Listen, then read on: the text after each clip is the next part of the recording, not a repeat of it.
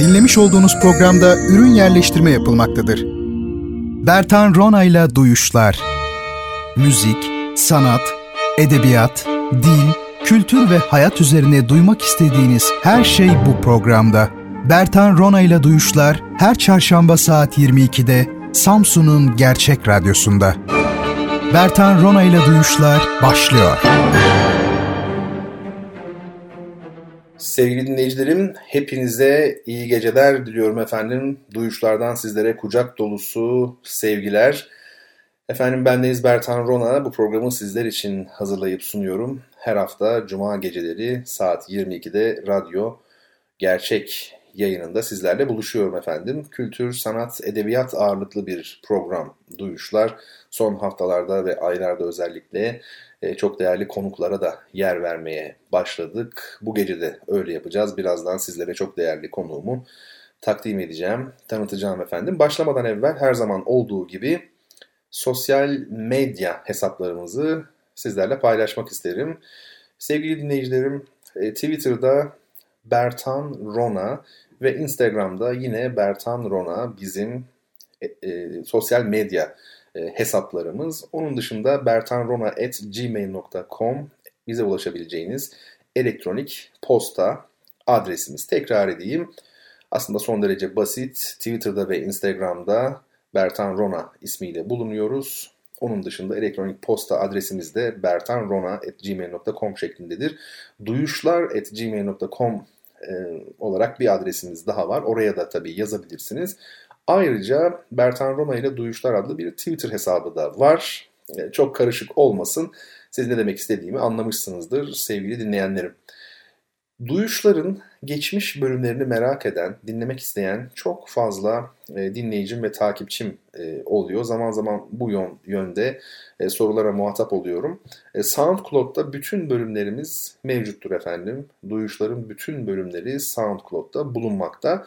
E, Spotify'da da artık varız. Duyuşları Spotify konforuyla, rahatlığıyla dinlemek, takip etmek istiyorsanız Spotify'dan da yararlanabilirsiniz efendim. Şimdi düşünüyorum başka sizlere söyleyecek, duyuracak neyim var? Elbette ki duyurularım olacak ama bu sosyal medya hesaplarıyla ilgili önemli husus şu. Duyuşlarda kitap hediye ediyoruz. Ne yapalım onu edebiliyoruz yani. E, ama kitap değerlidir her zaman bizim için. Dinleyicilerimiz için de e, son derece değerli onu biliyorum. E, bu kitabı adettendir bir e, soru sorarak hediye ediyoruz. Sizlere program içerisinde e, soracağım sorunun cevabını Bertan Rona Twitter hesabına doğrudan beni etiketleyerek mention şeklinde cevaplayan, ilk cevaplayan dinleyicim kitabını kazanacak. Yani sorunun, kitap hediyeli sorunun cevabını lütfen Bertan Rona Twitter hesabına yazınız sevgili dinleyenler. Efendim e, bu gece bir hediye kitabım e, var söylediğim gibi. Yani e, deminden beri anlattım. Bu kitap nedir öyleyse merak edenler için. İdil Biret kitabın adı. Yazan da Dominik Kısarder.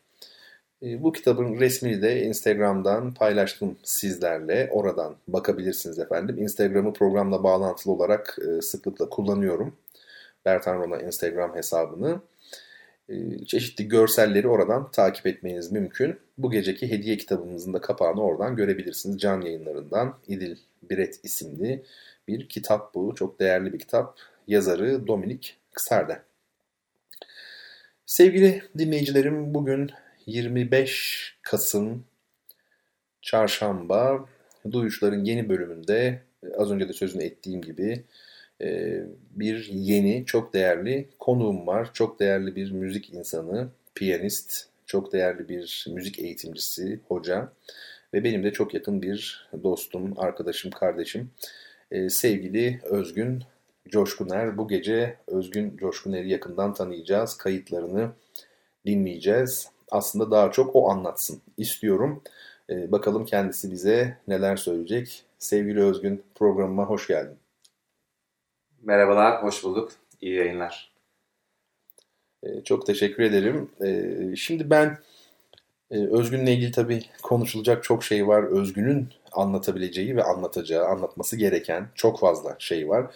Ben sadece bir e, dostum, kişisel dostum olduğu için e, onu konuk almadım aslında programa. E, yeni kuşak çok şeyi merak ediyor. Bu meraklarını kısmen giderebilmek açısından yani müzik eğitimiyle ilgili, özellikle piyanistlikle ilgili ki piyanistlik müzisyen olmayanların da çok merak ettiği, e, zaman zaman değil mi çok romantize edilen, üzerine filmlerin çekildiği bir alan. E, bu konularda e, bizleri aydınlatsın, genç arkadaşlarımızı bilgilendirsin. Bu konuya ilgi duyan herkese doğruları söylesin. Biraz da derdim bu açıkçası. Yoksa Özgün'le çok sık beraberiz yani. Değil mi? Sürekli birlikteyiz. Radyo programında da birlikte olmanın bir anlamı yok yani. Evlerimize gitsek ayrılsak iyi olur. Ama dediğim gibi işin şakası bir yana ondan bu gece istifade edeceğiz inşallah. Şimdi başlarken adettendir ben e, sevgili Özgün Coşkuner'in e, bir kısa hayat hikayesine yer vereyim. Bizi ilgilendirdiği kadarıyla, bizi ilgilendiren kısımlarıyla tabii ki. E, şimdi e, sevgili Özgün piyano eğitimine Hacettepe Üniversitesi Devlet Konservatuvarı'nda, eski adıyla Ankara Devlet Konservatuvarı'nda e, başladı 2002 yılında. Oldukça genç bir e, piyanistten bahsediyoruz elbette. Ama tam iyi zamanında bence. E, ve 2009 yılındaki mezuniyetine kadar yani e, 7 yıl boyunca orada e, Profesör Semra Kartal e, ile piyano çalışmalarını sürdürüyor. Aynı yıl e, Samsun Devlet Opera ve Balesi'nde orkestra sanatçısı, koropetitör olarak görev yapmaya başlıyor. Bu tabi böyle geçer ama orkestra sanatçısı olarak yani koropetitörler aslında orkestra sanatçısı değildir normalde. Bu biraz hem teknik hem idari bir konu. Onu o yüzden çok fazla açmak istemiyorum ama e, sevgili Özgün'ün Devlet Opera ve Balesi'nde e, orkestrada da piyanist olarak çaldığını tabii biliyorum. Koropetitörlük de yaptığını biliyorum. Koro piyanistliği yaptığını da biliyorum. Birlikte de e, çalıştık. E, oda müziği konserleri, resitaller, sahne üstü orkestra konserleri, opera temsilleri, efendim eğitim etkinlikleri ve turnelerde görev aldı. Özgün Coşkuner bunların da büyük bir kısmında birlikteydik. Çok e, hoş anılarımız da vardır. Özellikle eğitim etkinliklerinde, çeşitli konserlerde. Ee, sevgili Özgün'ün abiyi e, keman sanatçısı, çok değerli sanatçı arkadaşımız doçent doktor Sonat Coşkuner. E, kendisi Akdeniz Üniversitesi Devlet Konservatuvarı'nda şu an görev yapıyor. Müdür yardımcısı hatta öyle biliyorum. E, tabii iki kardeş olunca biri keman biri piyano çalınca birlikte özellikle Türk bestecilerinin keman piyano eserlerinde oluşan bir e, repertuarla Fransa, İngiltere, İtalya ve Azerbaycan'da konserler verdi e, abiyle birlikte Özgün Coşkuner. Tabii bu çok değerli bir hizmet. Öyle hani vatanseverlik lafla olmuyor yani bedava çünkü lafla söylersiniz ama işte gidip Fransa'da, İngiltere'de, İtalya'da e, konser veriyorsanız, Türk bestecilerin eserlerini seslendiriyorsanız e, siz vatansever oluyorsunuz aslında. Neyse o da bir bahsi diğer. E, 2015 yılında 19 e, Mayıs Üniversitesi Eğitim Bilimleri Enstitüsü Müzik Eğitimi bölümünde yüksek lisans programını tamamladı Özgün Coşkuner. E, bu süreçte tabi İtalya'nın Floransa kentindeki Cherubini Konservatuvarı'nda da bir yıl e, eğitimini sürdürdü. Böyle bir İtalya macerası, serüveni var. Ve sanatta yeterlik eğitimini tamamladığı Afyon Kocatepe Üniversitesi Devlet Konservatuarı Piyano Ana Sanat Dalı'nda da kadrolu hoca olarak kabul edildi. Şu anda aynı kurumda görev yapıyor. Ee, çok uzun zamandan beri tanıdığım, e, Afyon'dan değil başka yerlerden tanıdığım bir e, sanatçı arkadaşım. Bu arada sanatta yeterlilik ne demektir? E, doktoranın, çok çok kaba bir tanım yapacağım ama doktoranın sanatsal branşlardaki karşılığı diyelim. Çünkü doktora biliyorsunuz bilimsel alanlarda, disiplinlerde oluyor. Ama enstrümancılık yani bu icracılık gibi, bestecilik gibi, orkestra şefliği gibi alanlarda sanatta yeterlik yapılıyor.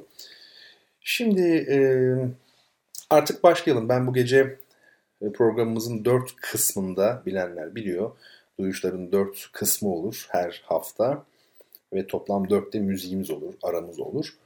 E, her birinde e, önemli sorular soracağım. Bir kere daha söyleyeyim. Burada mesele bizim sevgili Özgün'ün kişisel bilgilerine ve özel hayatına el atmak değil. Biz o detayları onun sanatçı kişiliğinden dolayı merak ediyoruz. Yani Özgün diyelim ki müziğe nasıl başladığını ya da efendim konservatuara nasıl girdiğini, neler yaptığını e, bize anlatıyor. İşte o esnada müziğe e, çocuğunu başlatmak isteyen veliler düşünsünler. Ha biz de mi öyle yapsak acaba? Ya da konservatuarda ilk yılını yaşayan e, yetenekli kardeşlerimiz buradan bir ders çıkarsınlar.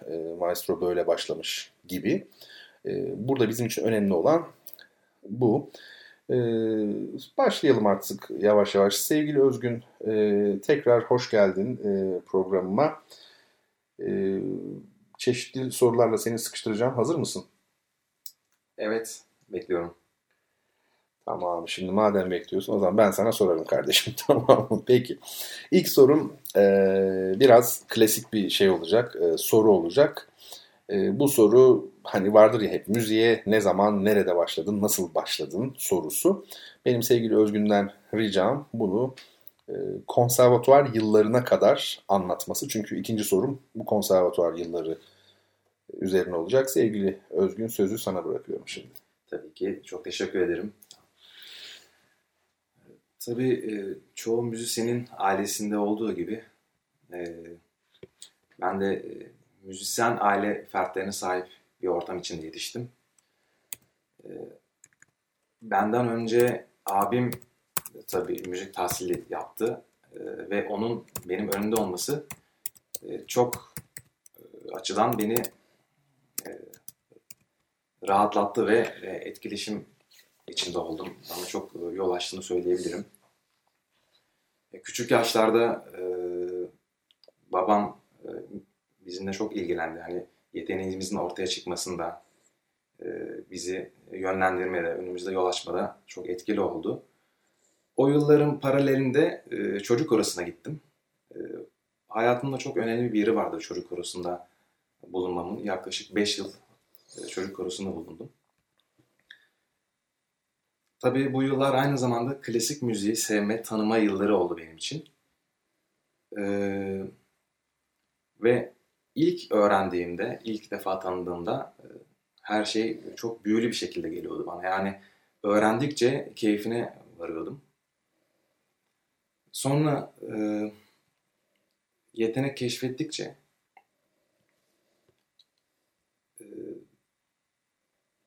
çocuk korosunda yıllar geçtikçe öte yandan ben amatör bir şekilde e, enstrümana yöneldim.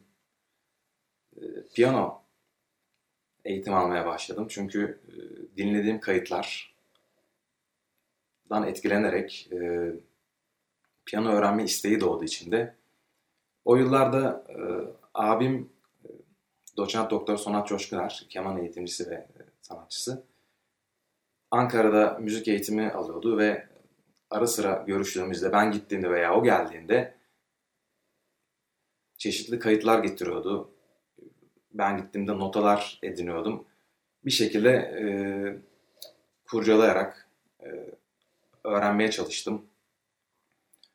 Sonra e, ortaokuldan mezun olduğumda ilerleyen yıllarda bir müzik okulunda mesleki müzik eğitimi almak üzere bir karar verdim. E, tabii konservatuar da bunun yeri.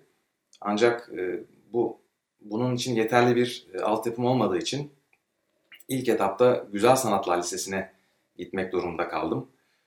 Ve ortaokuldan mezun olduktan sonra e, Çorum'da Güzel Sanatlar Lisesi'ne girdim. Burada bir sene eğitim aldım. Bu süre içerisinde tabii e, hayatıma esas bir piyano eğitimi alacak bir okulda e, sürdürmek istediğimi fark ettim. Bunu bir şekilde başarmam gerekiyordu. Sonra bir bağlantı kurarak e, Çorum'dan Ankara Hacettepe Üniversitesi Ankara Devlet Konservatuvarı'na gittim. Bir randevu alarak e, ve orada hocalarla tanıştım. Daha sonrası için e, nasıl bir yol izlemem gerektiğini konuştum normalde konservatuarlar bilindiği gibi 10 yıllık bir eğitim süresini kapsıyor. Yani ortaokul, lise ve üniversiteyi de ele alırsak Benim yaşım e, ortaokulu bitirdiğim için hatta Güzel Sanatlar Lisesi'nde hazırlık okuduğum için e, bir sene geçmişti. Sonra e, liseden itibaren girebilmek için yatağa geçişle bunun mümkün olduğunu öğrendik. Ve Güzel Sanatlar Lisesi'nde okurken e, o eğitim öğretim sezonunun ikinci yarısından itibaren ben e, Hacettepe Üniversitesi Ankara Devlet Konservatuarı piyano bölümüne girme için karar aldım ve bu karar doğrultusunda hazırlıklara başladım. Bu evre aslında e, benim hayatımda çok e, büyük bir maceradır. Çünkü pek kolay bir şey değildi. E, neden kolay değildi? Çünkü konservatuarda solfej, dikte gibi teorik dersler ortaokul yıllarında ciddi bir şekilde işleniyor ve belli bir seviyeye geliyor öğrenciler. O bakımdan liseden itibaren yatağa geçişte girmek için konservatuara e, o seviyeyi tutturmak ve teori sınavına girmek gerekiyor. O teori sınavı geçildiği takdirde piyano sınavına girmek, girmeye hak kazanıyoruz.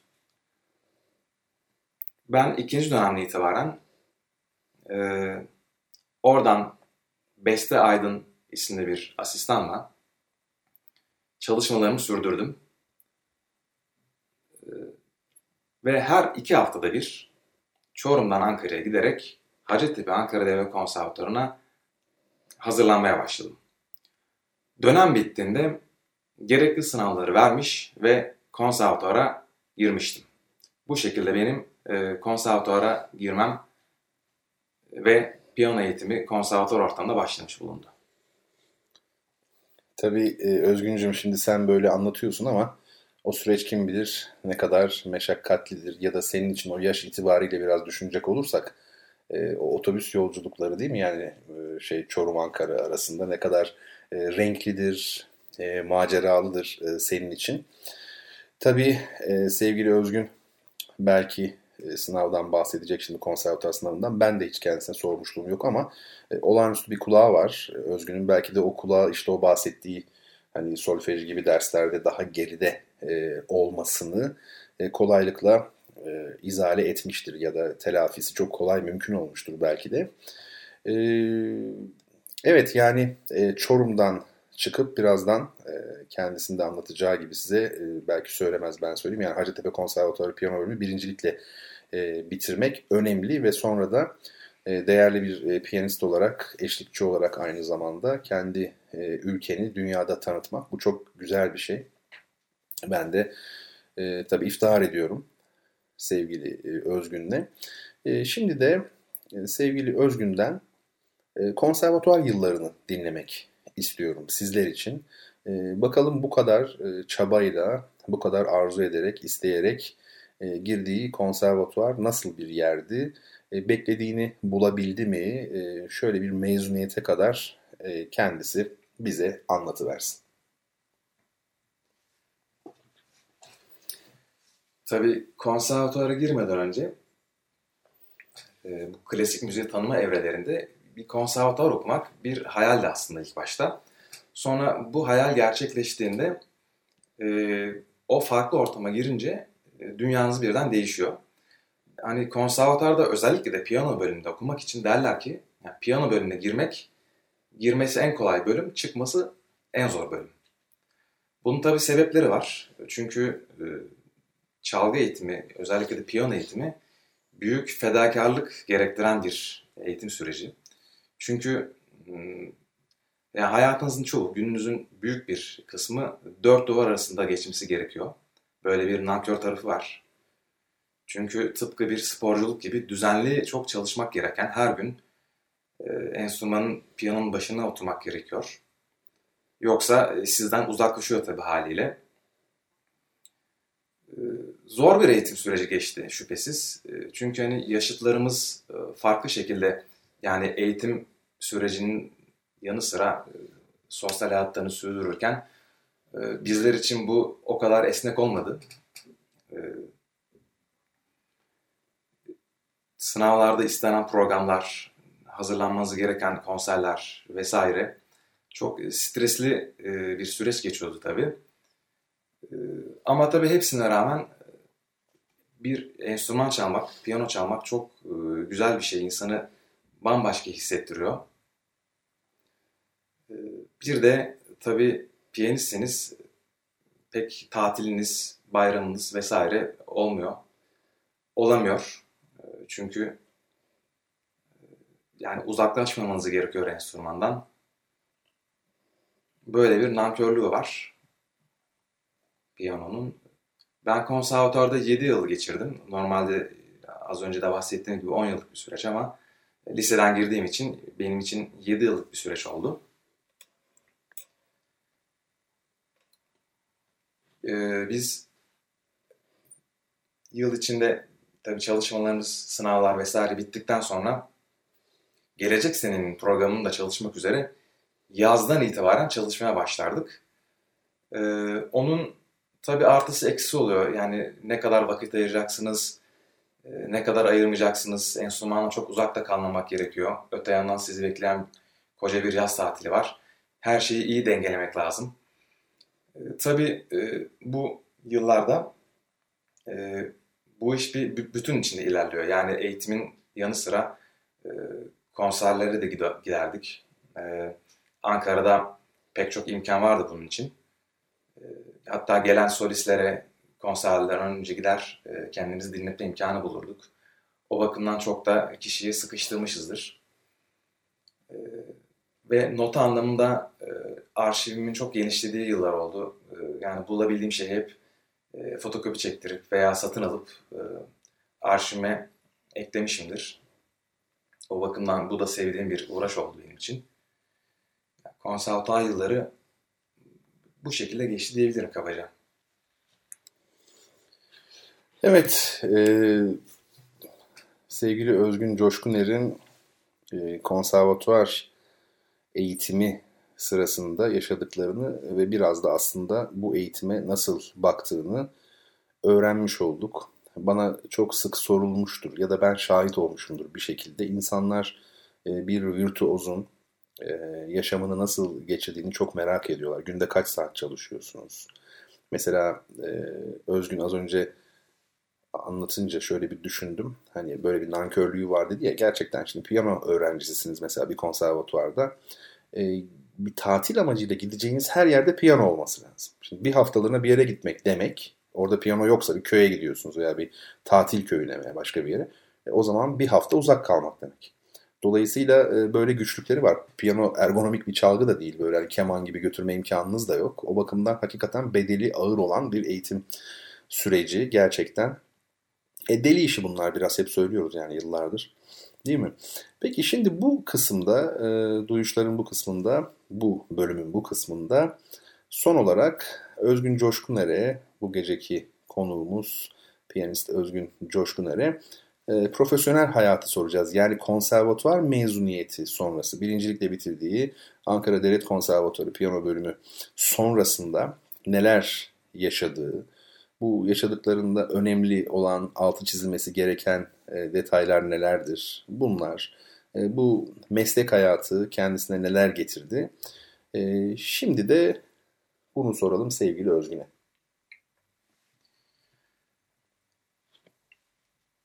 Konservatuar e, mezuniyetime kadar aslında mezun olduktan sonra ne yapacağım pek kafamda yoktu benim.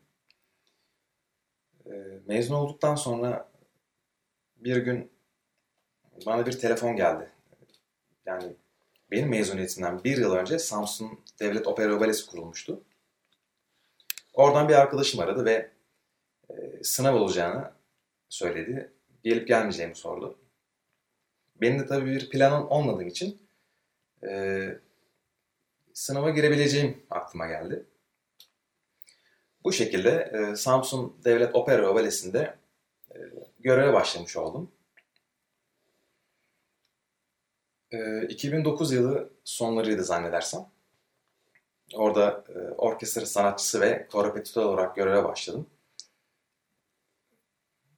Bilmediğim bir ortamda yani konservatuar eğitimi aslında piyano ana sanat dalı solist yetiştirmek üzere eğitim veren bir kurum. Fakat iş ortamı e, bambaşka. Operaya hizmet e, anlamında bir e, iş yükü var orada. Tabii enteresan oldu bu ilk zamanlar. Çünkü çok parçalı bir iş yükü vardı. Yani yalnızca orkestra piyanistliği değil, e, koro şancılarla birebir korepetisyon çalışmaları hepsi e, operada piyanistlik yapmanın içinde yer alan mesailerdi. Bu şekilde e, Samsun Devlet Opera ve Balesi'nde yaklaşık e,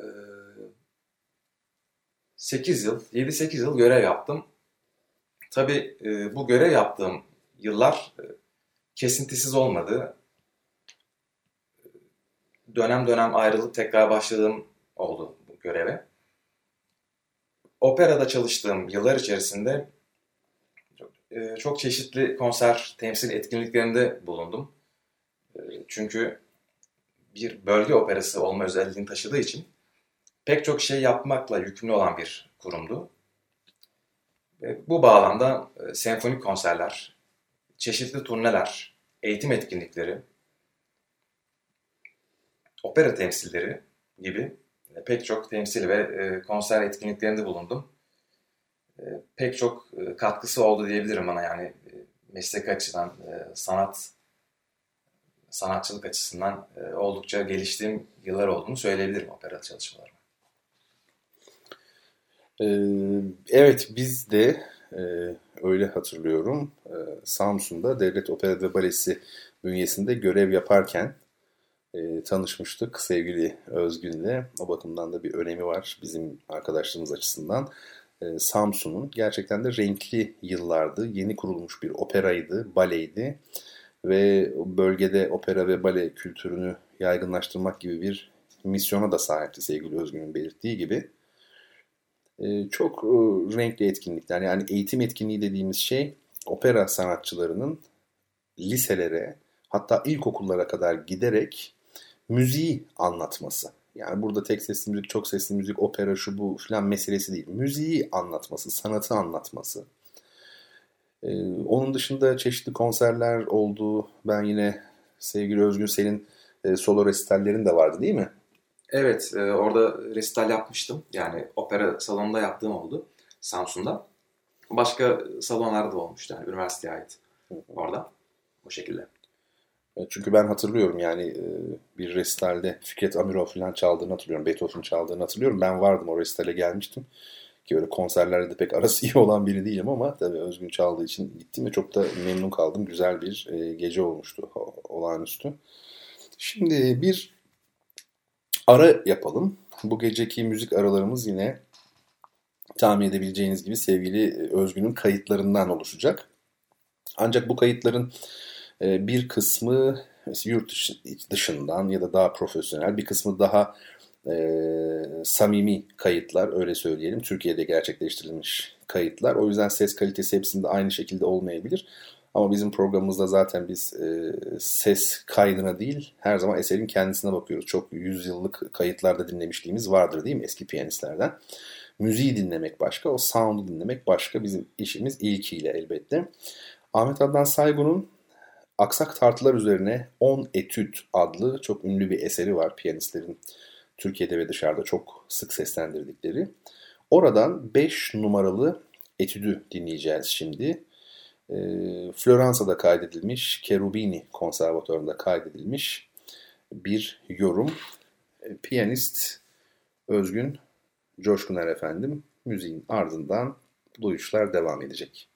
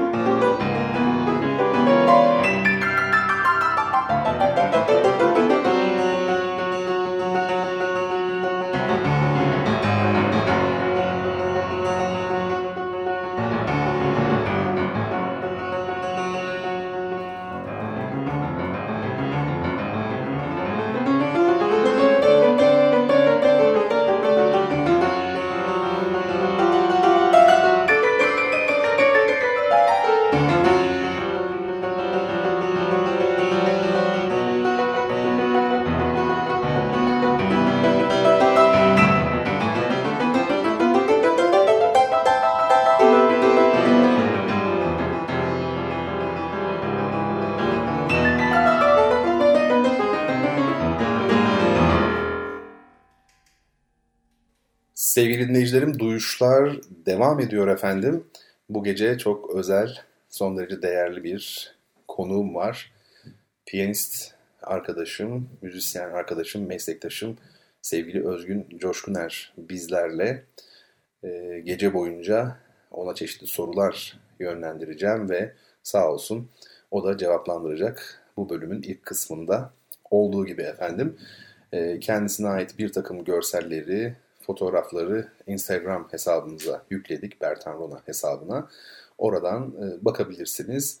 İlk bölümde dinlediğimiz müzik de yani az önce dinlediğiniz müzik de efendim e, Ahmet Adnan Saygun'un Aksak Tartılar üzerine 10 etüdüydü. Oradan 5 numaraydı. Sevgili Özgün Coşkuner bunu Cherubini konservatuvarında Floransa'da, İtalya'da yorumlamıştı. Sorularımıza şimdi kaldığımız yerden devam edelim. E, programımızın ilk kısmında sevgili Özgün'ün müziğe ne zaman başladığını, nerede ve nasıl başladığını e, sorduk. Daha sonra konservatuvar yıllarını sorduk. Ardından da meslek yaşamını yani konservatuvar sonrası profesyonel hayatını e, sorduk. O da sağ olsun cevapladı. Ve konu bugüne kadar gelmiş oldu. Şimdi ben kendisine e, bugünü sormak istiyorum. Yani bugün itibarıyla, bugünler itibarıyla piyanist Özgün Coşkuner neler yapmakta, nerede çalışmakta, neler yapmakta, etkinlikleri ne kapsamda e, bunları soracağım. Dinleyelim bakalım genç arkadaşlarımız bilgilensin ve yararlansınlar. Profesyonel meslek hayatımın e, Samsun Devlet Opera ve Balesi sonrasında Kocatepe Üniversitesi Devlet Konservatuarı Piyano Ana Sanat Dalı'nda sürdürmekteyim. 2017 yılında itibaren konservatuarda görev yapıyorum. Piyano Ana Sanat Dalı'nda. Konservatuarımız çok fazla etkinliğe ev sahipliği yapıyor. Yani bunlar hem bilimsel hem de sanatsal etkinlikler. Hemen her hafta çeşitli birbirinden farklı etkinlikler gerçekleşiyor. Öte yandan okulumuz büyük bir çalgı müzesine ev sahipliği yapıyor ki buradaki çalgılar Afrika ve Asya'dan getirilen yani büyük bir çoğunluğu getirilen günümüzde hala kullanılan veya kullanılmamış unutulmuş çalgılar toplanmış ve konservatuarımızın içinde yer alan müzik müzesinde sergileniyor. Bu şekilde yoğun diyebileceğimiz bir çalışma ortamı var. Eğitim öğretimin yanı sıra gerçekleştirdiğimiz sanatsal ve bilimsel etkinlikler için de hazırlıklar bir yandan sürüyor. Dışarıdan da gelen konuklar oluyor. Bu etkinlikleri etkinliklere katkıda bulunmak için. Bu şekilde bir görev hayatı devam ediyor şu anda. Özgüncüm şeyi merak ediyorum. Senin kaç öğrencin var, piyano öğrencin ve bir de bu uzaktan eğitim koşullarında nasıl yapıyorsunuz? Güç olduğunu biliyorum tabii ama yine de çok büyük bir imkan aslında. Çünkü o da olmayabilirdi. Yani bir yaklaşık 20 yıl önce, 15 yıl önce olsa böyle bir uzaktan eğitim imkanı da olmazdı. Kaç öğrencin var ve bir de bu uzaktan eğitim meselesini nasıl hallediyorsunuz? Çok kısaca e, söz eder misin rica etsem? Tabii ki. E, benim 5 adet piyano öğrencim var. E, hepsi oldukça istekli bu konuda. E, oldukça çabalıyorlar, ellerinden geleni yapıyorlar kendilerini geliştirmek için. Tabii e, uzaktan eğitim konusuna gelince e, bugünün şartlarına bakılınca e, biraz avantaj gibi aslında. E, ama müzikte hele ki çalgı eğitiminde usta çırak ilişkisine dayandığı için bu işin e, eğitim öğretimi uzaktan eğitimle yapılamayacak bir şey olduğunu düşünüyorum aslında.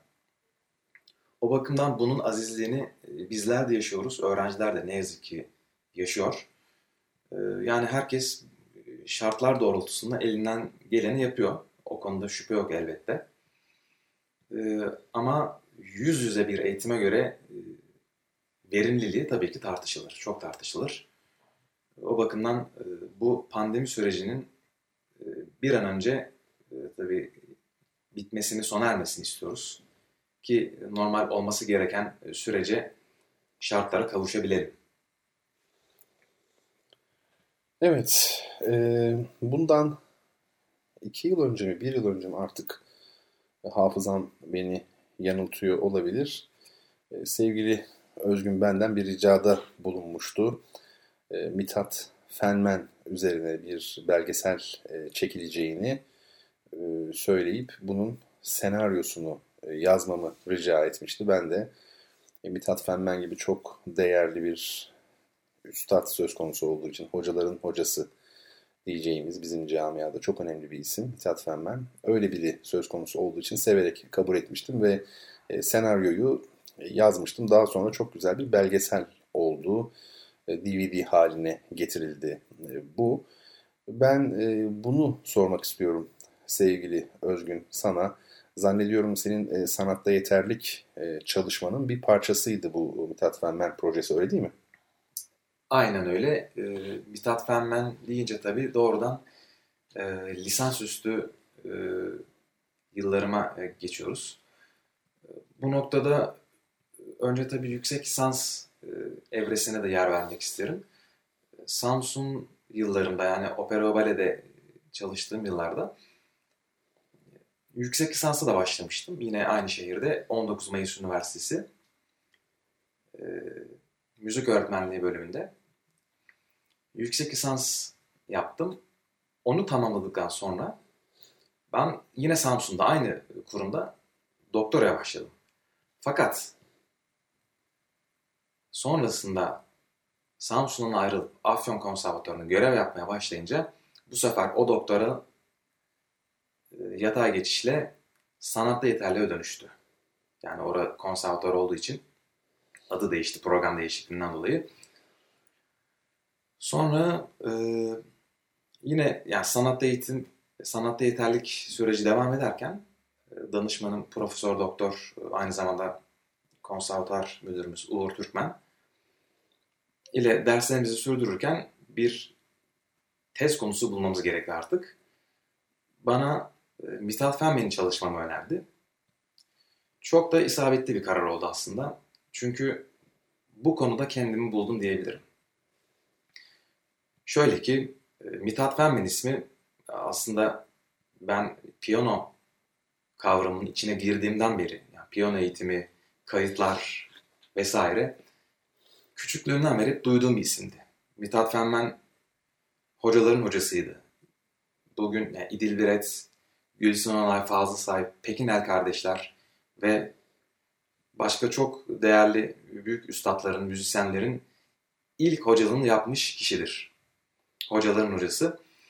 Ee, o bakımdan e, bu Mithat Fenmen konusuna çalışmayı duyduğumda bile e, büyük bir heyecan ve e, onur duydum sürecin başından sonuna kadar e, severek çalıştığım bir konu oldu. Tabii e, bu yalnızca bir lisansüstü çalışması yani bir tez konusu olarak sınırlı kalmadı. Buradan başka şeyler de doğdu. Yani pek çok şey doğdu aslında. E, daha yapılacak şeyler de var. Tezi takiben bir belgeselini hazırladık. Güzel bir çalışma oldu. Bu çalışmada e, Mithat Fenmen'in meslektaşları, ailesi ve öğrencileriyle yapılan görüşmelere de yer verildi. Bunun dışında aynı zamanda besteci yönü de olan Mithat Fenmen'in eserlerini de seslendirdim belgeselde. Bütün bunlar e, yani teorik bilgi olarak tezin içinde yer almakla birlikte belgeselde de mevcut durumda. Evet, e, Mithat Fenmen üzerine çalışmak hakikaten e, çok önemli bence de. E, pek e, hak ettiği ilgiyi görmemiş bir isim ne yazık ki Mithat Fenmen. Özellikle yeni kuşaklar hiç e, tanımıyorlar. Eserlerinin e, kaydı pek yok. Eğitimci kişiliği, piyanist kişiliği çok az sayıda insan arasında biliniyor ne yazık ki. Yani Mithat e, Fenmen'e vefa borcu ödenebilmiş değil. E, o bakımdan ben bu çalışmanın ayrıca önemli olduğunu düşünüyorum. Ne dersin Özgüncüm? E, yanlış mı?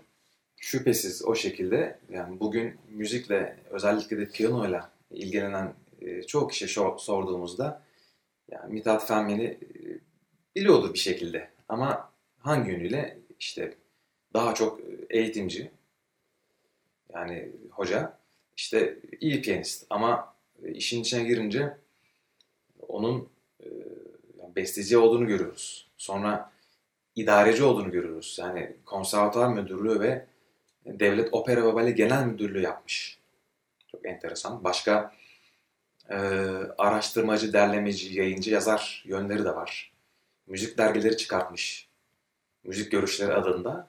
Dört yıl boyunca e, bu dergilerde Türkiye'den ve dünyadan güncel sanat olaylarına, gelişmelere, bestecilerin hayatlarına hatta e, müzik derslerine de yer vermiş. Yani o yıllarda yapılmış önemli hizmetler aslında.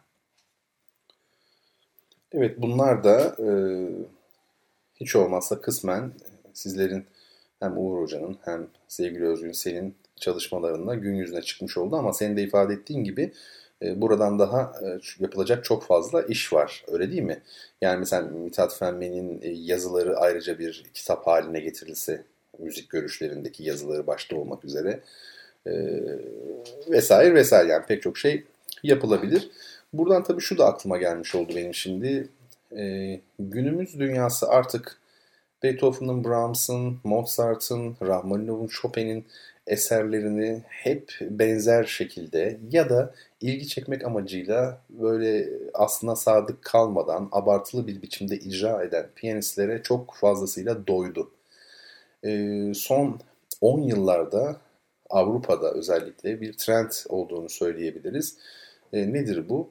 İcracıların, mesela piyanistlerin, e, aynı zamanda müzikolojik ilgileri gelişkin olan e, tanınmayan, e, bilinmemiş bestecilere, bazen çalgılara yönelik bazı keşiflerde bulunan, araştıran ve bunu ilk defa ortaya koyan bir kimlikle kendilerini e, gösterdiklerini söyleyebiliriz rahatlıkla. Pek çok isim verilebilir.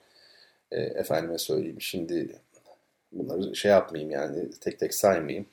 Yani Wanda Landowska'dan tutalım Gustav Leonard'a kadar pek çok isim bu alanda örnek verilebilir. Tabi bunlar e, daha eski ve büyük örnekler.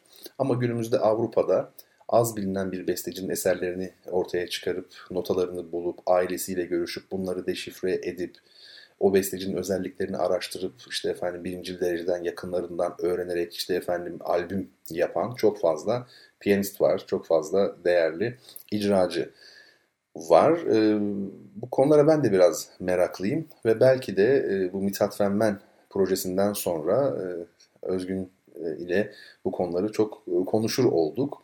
Ve e, az bilinen besteciler ya da az bilinen yapıtlar mesela. Besteci biliniyordur ama o eseri az çalınmıştır. Ve sevgili Özgün'ün de ben bu konuda ilgisi olduğunu biliyorum. Zaman zaman açık konuşmak gerekirse onu yönlendirdiğim, teşvik ettiğim ya da kendisine bazı eser ya da besteci önerilerinde bulunduğum da olmuştur. Ne dersin Özgün bu konuda dinleyicilerime bir şeyler söylemek ister misin? Tabii ki. Az bilinen besteciler ve eserler konusunda aslında yorumculara çok büyük iş düşüyor.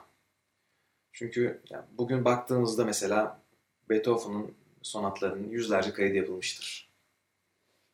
Ama e, bir az bilinen bestecinin eserlerini seslendirmek e, hem eserin öğrenilmesi ve de tanıtılması açısından çok büyük önem taşıyor. Ayrıca gizli kalmış, bilinmemiş hazinelerin de ortaya çıkması açısından da çok iyi bir şey.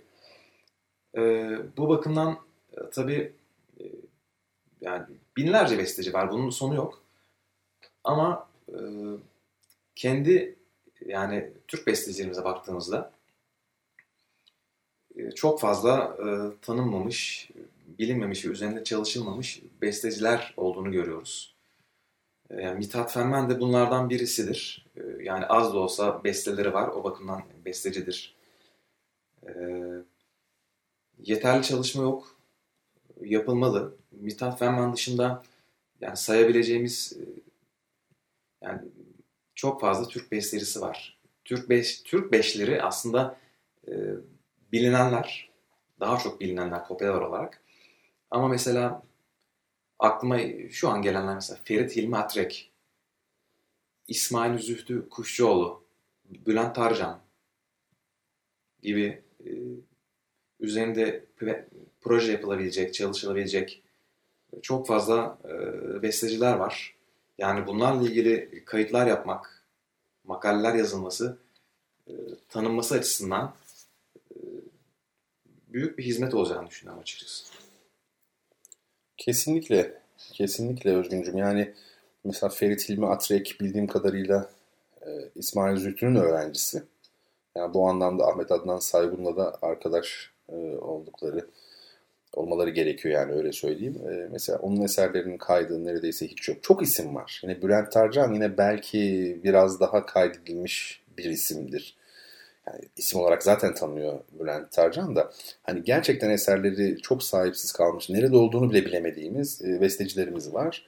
E, o konuda aslında e, imkan olsa da e, şöyle bir güzel güzel çalışılsa değil mi? Tabii ki. Türk bestecilerinin eserlerinin tanıtımı konusunda e, yani ilk yani kendimize ait e, adımları e, abim Sonat Coşkunlar'la birlikte yapmaya başladık. Onların keman ve piyano için eserlerini e, tespit edip çalışıp ve konserleri çalarak yapmaya başladık. Hatta e, bunu yurt dışında da yaparak e, bir misyon edindik. Halen de bu bu gayretimiz sürüyor aslında. Daha sonra bu ilgim biraz da benim solo piyano alanında eserleri öğrenip çalışmaya doğru kaydı. Tabii pandemi nedeniyle bir takım şeyler erteleniyor olsa da bunlarla ilgili bazı taslaklar düşünüyorum. Evet, yap Özgüncüm yap yani çok çok iyi olur kayıt yapsam bu konuda ya da belki senin yapacağın kayıtla birlikte bir şeyin e, müzikoloğun değil mi bir yap yapacağı kitapçık falan e, çok çok iyi olur diye düşünüyorum. Tabii. Az önce baktığımız mesela Ertuğrul Oğuz Fırat'ın eserleri hakikaten muazzam. Yani onların üstüne mutlaka eğilmek lazım. Çok önemli. Hakikaten ilginç. Bunu dinleyicilerimle de paylaşayım. Ee, program öncesinde e, biz e, sevgili Özgün'le bu konuları konuşurken benim böyle arşivimde bulunan yani gerçekten çok kıymetli bir notayı ve yaklaşık 4 sayfalık daktilo nüshayı gösterdim kendisine. Rahmetli Ertuğrul Oğuz Fırat, bestecimiz Ertuğrul Oğuz Fırat'ın İdil Biret için yazdığı 6 piyano parçası var. E, onların doğrudan bestecinin kendi el yazısıyla notası var bende ki rahmetli Ertuğrul Oğuz Fırat kendi vermişti bana ve eserin nasıl çalınacağıyla ilgili de 4 sayfalık daktilosu e, var. Ve işte bu konuda da çalışalım. Bunun üzerine bir aslında tez de yazılabilir ama bir belki makaleyle başlanabilir ve bunun kaydı nasıl olmalı üzerinde İlvet tabii olağanüstü bir kaydını yapmış. E, son derece e, aslında kadir bilir bir anlayışla. Yani bu konuların sonu gelmez ama meslekten olanlar için son derece heyecan verici konular tabii. Efendim şimdi programımızın belli bir noktasına gelmiş olduk. İkinci kısmını da aslında tamamladık. Ve bu haftaki kitap hediyemizi yani Kısardel Dominik'in İdil Biret adlı e, kitabını sahibiyle buluşturmak istiyorum. Bunu yapabilmek için de bir soru sormam gerekiyor sizlere.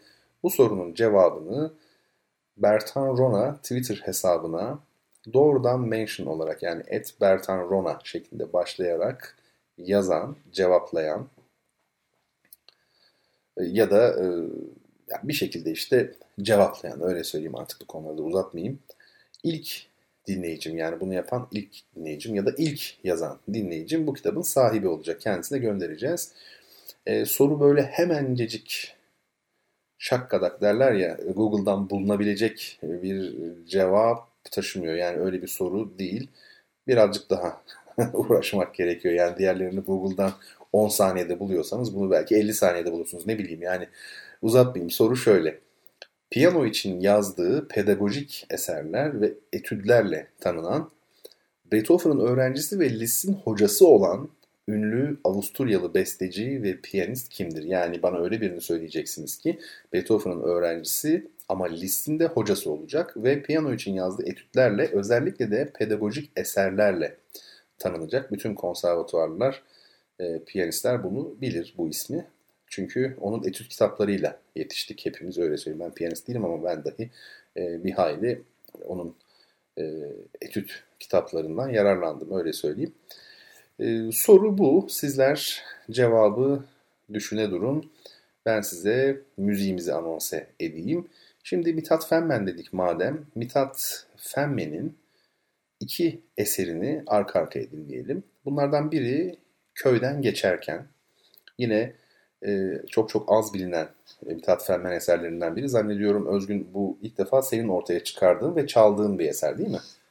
Aslında e, daha önce bunun kaydı yapıldı piyanist Yeşim Gökalp tarafından. Bir e, Türk bestecileri CD'si içinde. Ancak tabii e, bu böyle bir çalışma için yeterli mi? Yani batıdaki bir bestecinin eserini yüzlerce kez kaydını yapılırken e, Türk bestecinin bir kere kaydının olması yeterli mi? Tabii ki değil. O bakımdan e, yani alana katkısı olması açısından e, böyle bir kaydı gerçekleştirdim. Bu kayıt aynı zamanda Mithat Fenmen belgeseli içinde de yer alan kayıtlardan. Peki şey Vals öyle mi Özgün? Vals de belgeselde yer alıyor. Onun kaydına rastlamadım. Yani olup olmadığını bilmiyorum. O bakımdan e, yani bilemiyorum yani yalan söylemeyeyim şimdi. E, o zaman ben şöyle bir e, açıklamış olayım yani anladığımı söyleyeyim. Mithat Fenmen'in Köyden Geçerken adlı e, piyano parçası bugüne kadar yalnızca bir defa kaydedildi. İkincisini sen gerçekleştirmiş oldun. Sevgili Yeşim Gökalp, İzmirli piyanistimiz. O yaptı. Valsi ise e, daha önce herhangi bir kaydına rastlamadım diyorsun sevgili Özgün. Evet bu yönünde ilginç. E, beni de radyocu olarak şu an şu ilgilendirdi ki e, bunlar acaba herhangi bir radyo programında bugüne kadar çalındı mı ben hiç zannetmiyorum. Muhtemelen hiç çalınmadı. Öyle görünüyor. Yani kaydı bile bir defa yapıldığına göre. Yani sadece Türkiye'de değil dünyada da ilk defa Mithat Fenmen'in bu parçaları bir radyo programında çalınıyor. Çok kuvvetle muhtemelen yani kesin diyemem yine de. Tabii bilindiği üzere Fazıl Say Mithat Fenmen'in en son öğrencisi.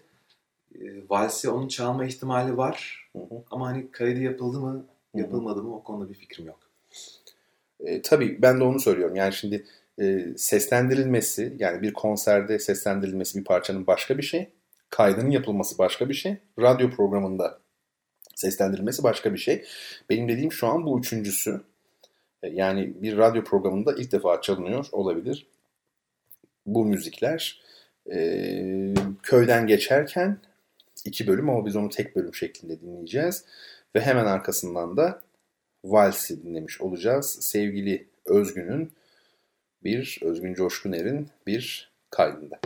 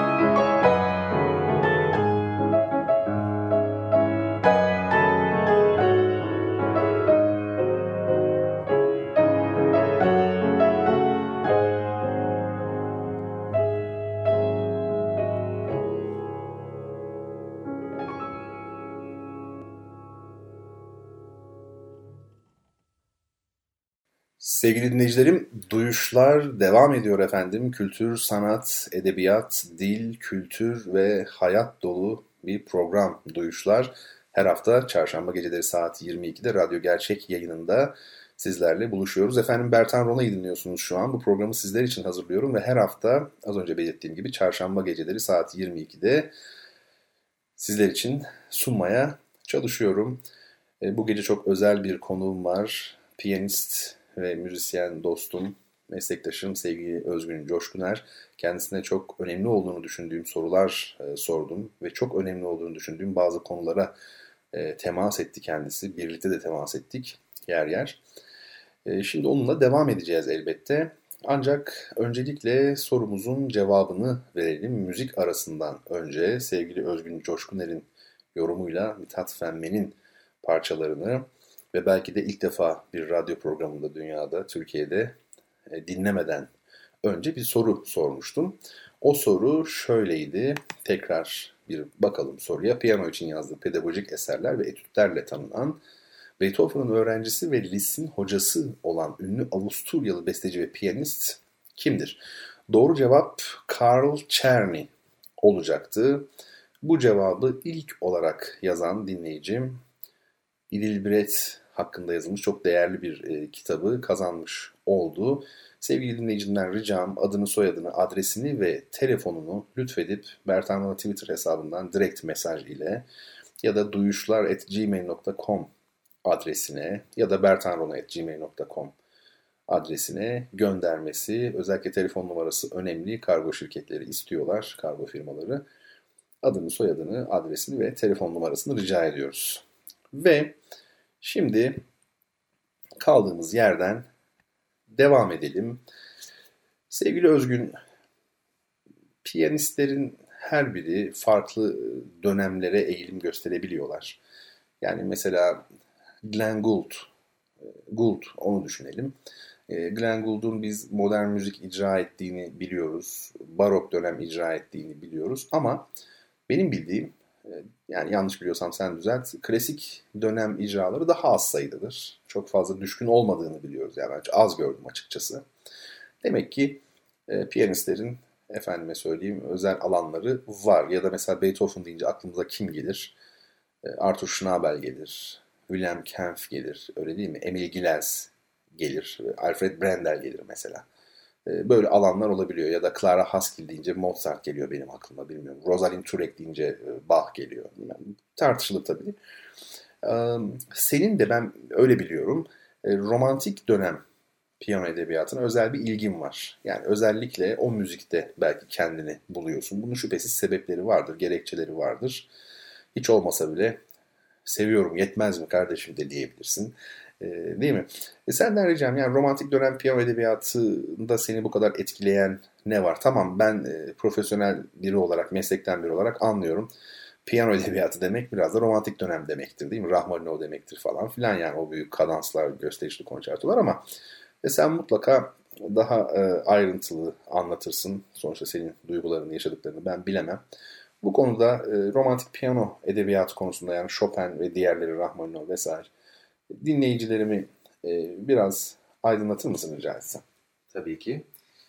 Şimdi piyano edebiyatının e, gelişimine baktığımızda tabii her dönemin ve her bestecinin ayrı yeri var. Yani bunların hiçbirini birbirinden ayırmak pek mümkün değil. Yani hiçbiri de birbirinden üstünde değil aslında. E, fakat yani barok dönemden sonra yani klavyenin yerini piyanoya bırakması ve sonrasında klasik dönem vesaire e, formlar değişiyor, piyano tekniği gelişiyor. Her besteci diğerinin üstüne, bir öncekinin üstüne koyarak e, yeni şeyler sunuyor. Ve e, klasik dönemde e, Bach'ın oğullarından Emanuel Bach, Karl Philipp Emanuel Bach sonat allegrosu yani sonat formunun aslında babası olarak e, görülüyor. Neden? Çünkü e, sonat allegrosu içindeki e, bölmeleri şekillendiren ve e, bu sayede pek çok sonat yazan besteci. Ancak e, Haydn'da da kökleşiyor. Yani sonat allegrosu. Ee, sonrasında e, Mozart ve Beethoven'la e, ilerleyen süreç Beethoven'ın e, 32 sonatı özellikle e, piyano edebiyatında bir e, yapı taşıdır onlar. Yani e, hakikaten önceki bestecilere göre yani Beethoven kendinden önceki Haydn ve Mozart'a göre oldukça farklı bir yerde e, bu sonatlar yapısı itibariyle. Piyano tekniği ne olmuş oldu? İyice e, zirveye çıkmış oldu. Romantik döneme gelindiğinde ise e, bir takım şeyler değişikliğe uğruyor. Yani virtüözite uç noktalara ulaşıyor. İfade e, ifadenin sınırları çok genişliyor. E, ve piyanoya olan eğilim besteciler tarafından, pek çok besteci tarafından çok fazla artıyor. Daha hacimli eserler yazılıyor ve bunlarla birlikte e, konçertonun gelişimi var. Çok fazla gelişiyor. Şimdi e, piyanoda romantik dönemde e, mesela Chopin piyanonun şairi olarak bilinir. E, belki de piyanoyu en iyi anlayan besteci derler Chopin için. E, öte yandan e, Schumann, Liszt, Rachmaninov, Mendelssohn hepsinin e, birbirinden çok fazla dili olan bir besteci. Öyle ki bunlardan herhangi birisini bir 10 saniye dinlemek yeterli hangisini, hangi besteci olduğunu anlamak için. Yani e, bunu tabii ifade etmek nasıl olur bilmiyorum. Yani ona yakınlığım bu dönem bestecilere. Repertuarın çok fazlası piyano edebiyatında romantik dönem eserleriyle oluşuyor. Yani bunları öğrenme isteği, icra etme isteğinden zannediyorum.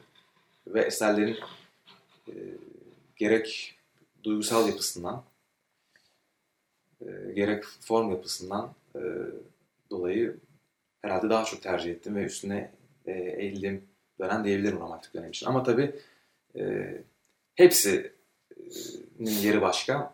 Yani bu demek değil ki romantik dönem üstüne eğilmem, onu sevmem, diğer dönemleri öteliyorum veya ihmal ediyorum. Tabii ki değil. E, dengeli bir şekilde her dönem her dönemle ilgili olarak çalışmalarımı sürdürüyorum. Bu şekilde yani. Evet. Ee, yani tabii konuşulabilecek çok şey var. Ee, öyle şeylerden bahsettin ki e, meslekten e, olmayan insanlar tabii anlamakta güçlük çekebilirler. Sonat Allegrosu nedir mesela değil mi? Orada özellikle Carl Philipp Emanuel Bach'ta biz ikinci temanın gelişmeye başladığını görüyoruz ki Sonat Allegrosu'nun aslında Sonat Allegrosu yapan birinciye karşıt nitelikte bir ikinci temanın olması. E, bunları biz program sonrası seninle baş başa konuşuruz. Özgünce böyle lafazanlık da yapmayalım ama böyle çok biz çok biliyoruz. Yani biz ayrı bir özel bir topluluğuz falan gibi bir şey değil ama yani her mesleğin e, bir şeyi var. Yani berberliğin de var, boyacılığın da var. Şimdi beni mesela bir boyacının yanına çırak olarak verseler perişan olurum yani. ilk yılımı öğrenmekle geçer. Bu çok doğal bir şey.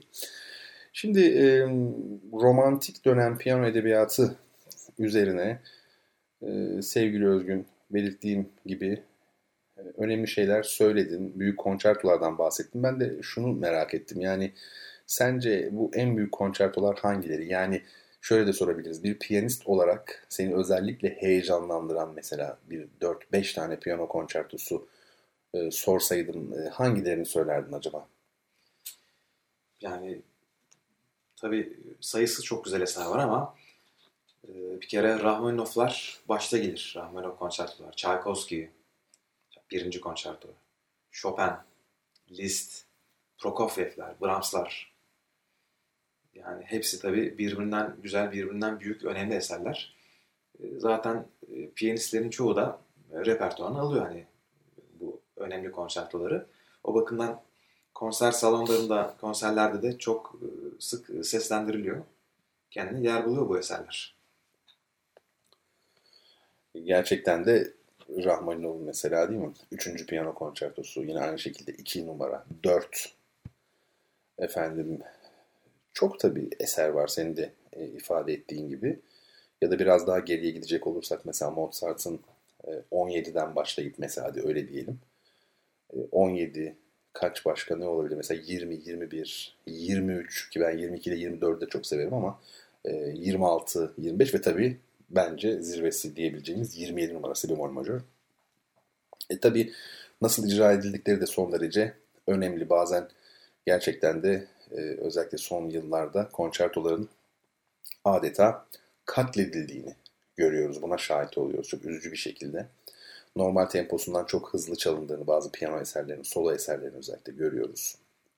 Yani bir e, robota dönüşmüş durumda günümüzün e, piyanistleri. Her şey sanki teknikten ibaretmiş gibi algılanıyor. Bu çağın zorunlu bir sonucu bu. Medyanın, teknolojinin günümüz klasik müzik piyanistleri üzerindeki olumsuz etkileri üzerine ben bir e, bildiri yazmıştım bir tarihte. E, Hisarlı Ahmet Sempozyumunda. Zannediyorum duyuşların bir bölümünde de bu konu üzerinde e, durdum. Yani o bildirinin kapsamı içerisinde e, var olan düşünceleri e, açmaya, dinleyicilerimle paylaşmaya çalışmıştım. E, piyanistler e, dedik. 20. yüzyılın tabii çok büyük piyanistleri var. Benim de çok hayran olduğum büyük isimler bunlar. Özgüncüm sen kimleri hayranısın? Yani 20. yüzyılın en büyük piyanistleri sence kimlerdir e, diye bir soru sorulsa nasıl cevap verirsin acaba? 20. E, yüzyılın e, büyük piyanistlerinden bazı isimler vardır ki tabii herkes tarafından en büyük isimler olarak kabul edilir şüphesiz ki. Öyledir de. Yani Vladimir Horowitz, Emil Gilels, Svatoslav Richter gibi isimler hakikaten e, repertuarı çok geniş olan ve inanılmaz e, yorumcular, piyanistlerdir. Yine ben tabii bunları çok e, sevmekle birlikte bunlardan hafif e, ön, daha sonra e, yer almış, biraz daha genç kuşaktan da çok e, favori sevdiğim piyanistler var. Mesela e, Macar Zoltan Kocsis, e, Christian Zimmermann, bu isimler çok beğendim e, piyanistler. Koçsis daha çok Bartok yorumcusu olarak biliniyor. Ben onun mesela Rahmaninoff kayıtlarını çok beğeniyorum. E, Christian Zimmermann mesela o da Brahms, Beethoven, Chopin kayıtları gerçekten müthiş bence. E, az önceki konuyla ilgili olarak bugünümüzün piyanistlerin yorumlaması ilgili olarak e, bir yani solistin teknik becerisinin e, yani teknik becerisinin çok hızlı çalabilmesine müsaade edebilmesi demek eseri olduğundan hızlı çalması anlamına gelmemeli aslında. Yani bu dediğin gibi e, eserin yapısını bozan şey. Yani neden? O zaman besteci onu öyle yazardı. Yani onu e, daha dikkatli bence ele alınması gereken konu. Tempo konusu müzikte. Yani o başka büyük piyanistlere örnek olarak da birçok isim var. Alfred Brendel mesela Viyana klasikleri konusunda gerçekten çok büyük bir isim. Yani hepsi birbirinden büyük piyanistler. Günümüzde de çok da bir önemli isimler var. Evet yani bu isimleri tabii bilenler e, Özgün'ün de ne kastettiğini iyi anlıyorlardır. Horowitz gerçekten de hani bütün zamanların en büyük piyanistlerinden biri olarak gösterilir. Bir yerde okumuştum 19 yaşındayken e, bir yerde 200 gece arka arkaya restal vermiş. 200 gece arka arkaya ve bu restallerin her birinde farklı programla podyuma çıkmış. Yani bir çaldığı eseri bir daha çalmadan 200 gece restal verebilen 19 yaşında bir e, piyanistten bahsediyoruz gençliğinde. Benim de kişisel olarak çok büyük ilgi duyduğum isimlerin başında e, Claudio Arao gelir. Çünkü onun çok e, e, çok dengeli, çok kapsayıcı, kapsamlı, çok ciddi bir yorumcu olduğunu düşünüyorum. Eserlere öyle yaklaştığını düşünüyorum. Onun işte efendim Beethoven yorumları, Debussy yorumları, Chopin ne çalarsa çalsın fark etmez. Claudio Arao hakikaten öyle bir piyanist. 1991'de öldü. Yanılmıyorsam değil mi? Özgür kaçta öldü? 91 miydi?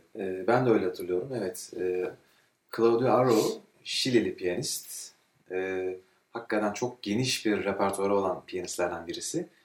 E, dediğin gibi ya el attığı ne varsa hepsini çok iyi e, çalmış. Çok iyi yorumlayan bir piyanist. E, enteresandır. E, Arrow 31 yaşında Bach çalmayı bırakıyor. Sebebi de şu. E, piyanoyla Bach çalmanın Bach'ın müziğinin dokusuna zarar verdiği düşüncesi nedeniyle e, Bach yorumlamayı bırakmış. Yani enteresan bir karar aslında. Çünkü pek bunu yapan piyanist yok aslında. Tabii bu bir tercih meselesi. Bütün büyük piyanistler Bach'ın yazdığı eserleri piyano için yazmadığını biliyorlar. Çünkü o dönemde piyano yoktu. Başka klavyeli çalgılar vardı. Yani org başta olmak üzere. Klavsen diyelim bir de. Bach sadece o dönemde yeni yapılmış olan e, Zilberman'ın yaptığı iki adet piyanoyu görüyor. Onun dışında yani piyano ile bir alışverişi olamadı Bach'ın. E, yani bu bilinir ama yine Bach piyano ile çalınır. Yani bu konuda farklı görüşler olabilir. Bu doğaldır. Ama Claudio Arao çalmayı tercih etmemiş. Yani Bach gibi olmuyor demiş. Piyano ile çalınca orijinali gibi olmuyor demiş. Ve Bach çalmamış bir daha. E, isabet olmuş. Yani bari onu da çalma kardeşim. Yani o kadar çok geniş ki repertuarı hakikaten. E, çok dengeli, çok tutarlı e, çalıyor hakikaten. E, Claudio Arao benim kişisel bir hayranlığım vardır Emil Gilels'e karşı. E, ben onu Richter'den de diğerlerinden de hep önde tutarım. Tabii Emil Gilels'te ne buluyorum? Emil Gilels'te kusursuz bir teknikle gerçekten e, kalpten gelen bir icranın buluşabileceğini, tek kişide olabileceğini görüyorum. Yani hem gerçekten içsel bir yorum hem de kusursuz bir teknik. Bunlar Gilels'te. Bu konuların da sonu gelmez. Özgüncüm ne yapsak biz seninle böyle bir e, piyano programına mı başlasak iki kişi birlikte? E, bu büyük piyanistleri her hafta birini ele alıp yapsak mı? Ne dersin? Böyle bir fikir geldi aklıma. Vallahi hiç fena fikir değil. Neden olmasın? böyle ben de ilk defa olarak iki kişi program yapmanın konforunu yaşamış olurum. Öbür türlü tek başıma oluyorum her zaman. Belki duyuşlar yine devam eder ama yanı sıra böyle bir e, program e, hakikaten hiç belli olmaz. Böyle bir fikirle ortaya çıkar. Sonra gerçekleşir yani hayat böyle. Efendim şimdi sohbetimizin bu noktasında bir müzik aramız var yine. Brahms'ın yani insanı kendisine aşık edecek güzellikteki e, Opus 117 numara 2 intermezzosunu dinleyeceğiz. E, yine Özgün Coşkuner'in yorumuyla olağanüstü bir müzik gerçekten.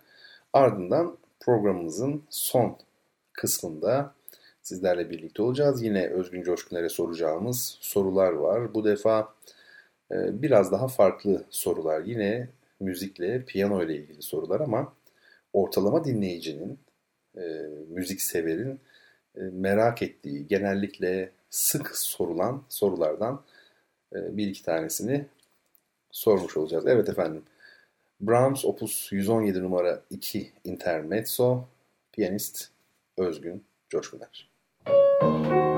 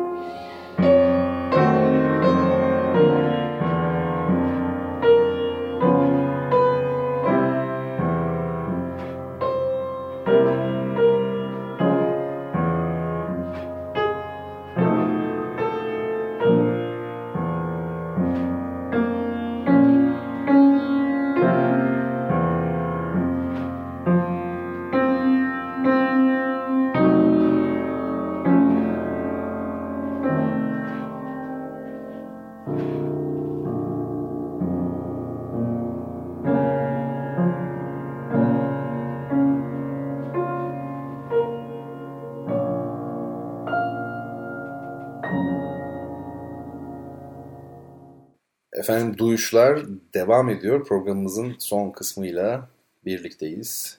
Son kısmında sizlerle birlikteyiz. Çok değerli dinleyicilerim. Bu gece piyanist Özgün Coşkuner konuğumuz ve kendisine yönelttiğimiz soruları büyük bir içtenlikle sağ olsun yanıtladı. E, şimdi birkaç sorumuz daha olacak programı sonlandırmadan önce. Bunlar müzik severlerin bir resitalde, resital sonrasında bir piyanistten imza isterken ya da hayranlık duydukları bir e, piyanistin albümünü dinlerken akıllarına sıklıkla takılan sorular aslında. Birincisi şu, bir piyanistin günlük yaşamı nasıl, rutini nasıl? Yani bir piyanist e, bu kondisyonunu korumak için neler yapıyor? Mesela belli bir seviyeye gelmiş olan piyanistler hala öğrenci gibi günde 5 saat çalışır mı? Var ya böyle klasik sorular, e, biraz amatörce sorulmuş sorular belki ama e, amatörlüğün getirdiği dışarıdan ama son derece nesnel ve nesnel olmanın getirdiği bir takım avantajlarla sorulmuş sorular. Yani daha e, safça sorular o bakımdan daha önemli noktalara işaret edebiliyor genellikle. Çünkü amatör bakış açısı e, genellikle insanı doğruya götürür. Bir diyelim ki çocuklarla konuşuyorsunuz mesela şan yapmak nedir deseniz küçük çocuklara, ortaokul çocuklarına e, bağırmaktır derler. E, halbuki e, çoğu insan eleştirse de bu cevap çok doğru bir cevaptır. Çünkü bağır diyoruz ya bağır, bağrını aç derler ya bağır. Mesela diyafram değil mi? Sesi uzağa göndermek. E, son derece doğru aslında. Gerçekten de bağırarak şarkı söylemektir. Yani sesi ileriye götürmek anlamında. O bakımdan e, bu tür bakış açıları bazen çok çok e, doğru olabildiği gibi çok önemli noktaların ortaya çıkmasına da vesile olabiliyor. E, bu bağlamda sorumu tekrar sorayım. Sevgili Özgün, senin rutinin nasıl? E, bir günün nasıl geçiyor? Sabah kalktığından itibaren ne yaparsın? Bir piyanist ne yapar? Sen her piyanist gibi mi yapıyorsun? Yoksa piyanistler şöyle yapar, ben de onun büyük kısmını yapıyorum ama işte şu kadar da farklı kendimden bir şey yapıyorum. Yani bu konuda dinleyicilerimi aydınlatmanı rica edeceğim. Ee, kendimden ziyade öncelikle bir piyanistin hayatına ben değinmek istiyorum. Ee, şimdi bir piyanistin hayatı aslında fedakarlıklarla geçen bir hayat. Yani bir sporcuyu ele alalım. Nasıl düzenli antrenman yapması gerekiyorsa aynen aynı şekilde yani piyanoda da bunu yapması gerekiyor. Bu nasıl oluyor? Bir kere günün belli bir bölümünü piyanoya ayırmak gerekiyor. Bu arada bu dediklerim e, profesyonel bir çalıcılık hedefleyenler için. Yani ben işte konser vereyim, hep formda olayım, sürekli çalayım, iyi çalmam gerekiyor. Bunu korumam diyen birisi için e, bu düzenli çalışım yapmak şart. Öteki türlü ben ara sıra otursam da olur. Hobi amaçlı çalarım. Canım isterse o zaman e, canım ne zaman isterse böyle bir zorunluluğu yok tabi. Ee, çalıcılık hedefleyen birisi bir kere düzenli oturması gerekiyor piyanonun başına. E, bu bir e, en az yani 3-4 saatin altına düşürmesi gerekiyor ki bu e, ciddi seviyedeki piyanistler için. Yani bunun eğitimini alan birisinin çok daha fazlasını yapması gerekiyor. Yani e, bugün baktığımızda İdil Diret hala her gün gam, gam çalıyor. Yani gamlarını yapıyor, egzersizini eksik etmiyor. Oradan e, anlayabiliriz ki en küçük egzersizlerin de ne kadar önemli olduğu aslında. E, tabii çok e, vakit alan bir şey ve e, ciddi bir şekilde kafa yorarak çalışmak gereken bir şey. Yani enstrümanın başındayken e, boşa vakit geçirmemek lazım. Bu da çok ince bir çizgi aslında. Kolay da değil yapmak. E, çünkü çok oturunca insan tabii yoruluyor. Fiziki olarak da yoruluyor, zihnen olarak da yoruluyor yani. E, o geçen süreyi verimli olarak mümkün mertebe verimli bir şekilde geçirmek önemli olan burada.